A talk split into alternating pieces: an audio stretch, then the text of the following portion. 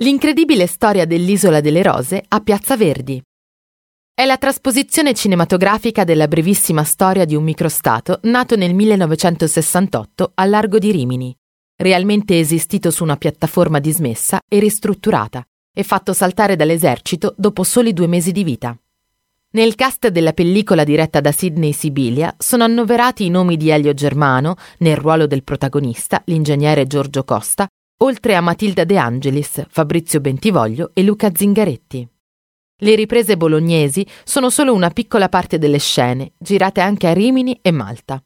Curiose le scenografie utilizzate per ricostruire la Piazza Verdi di Bologna di quegli anni, tappezzata di auto e moto d'epoca, ma soprattutto di una raccolta di copie dei manifesti politici originali della stagione della contestazione, messi a disposizione dalla Fondazione Gramsci attraverso la banca dati liberamente consultabile online di manifesti politici, che contiene circa 13.000 documenti iconografici tra manifesti, tazebao, locandine e avvisi, datati dai primi anni del Novecento fino ai giorni nostri.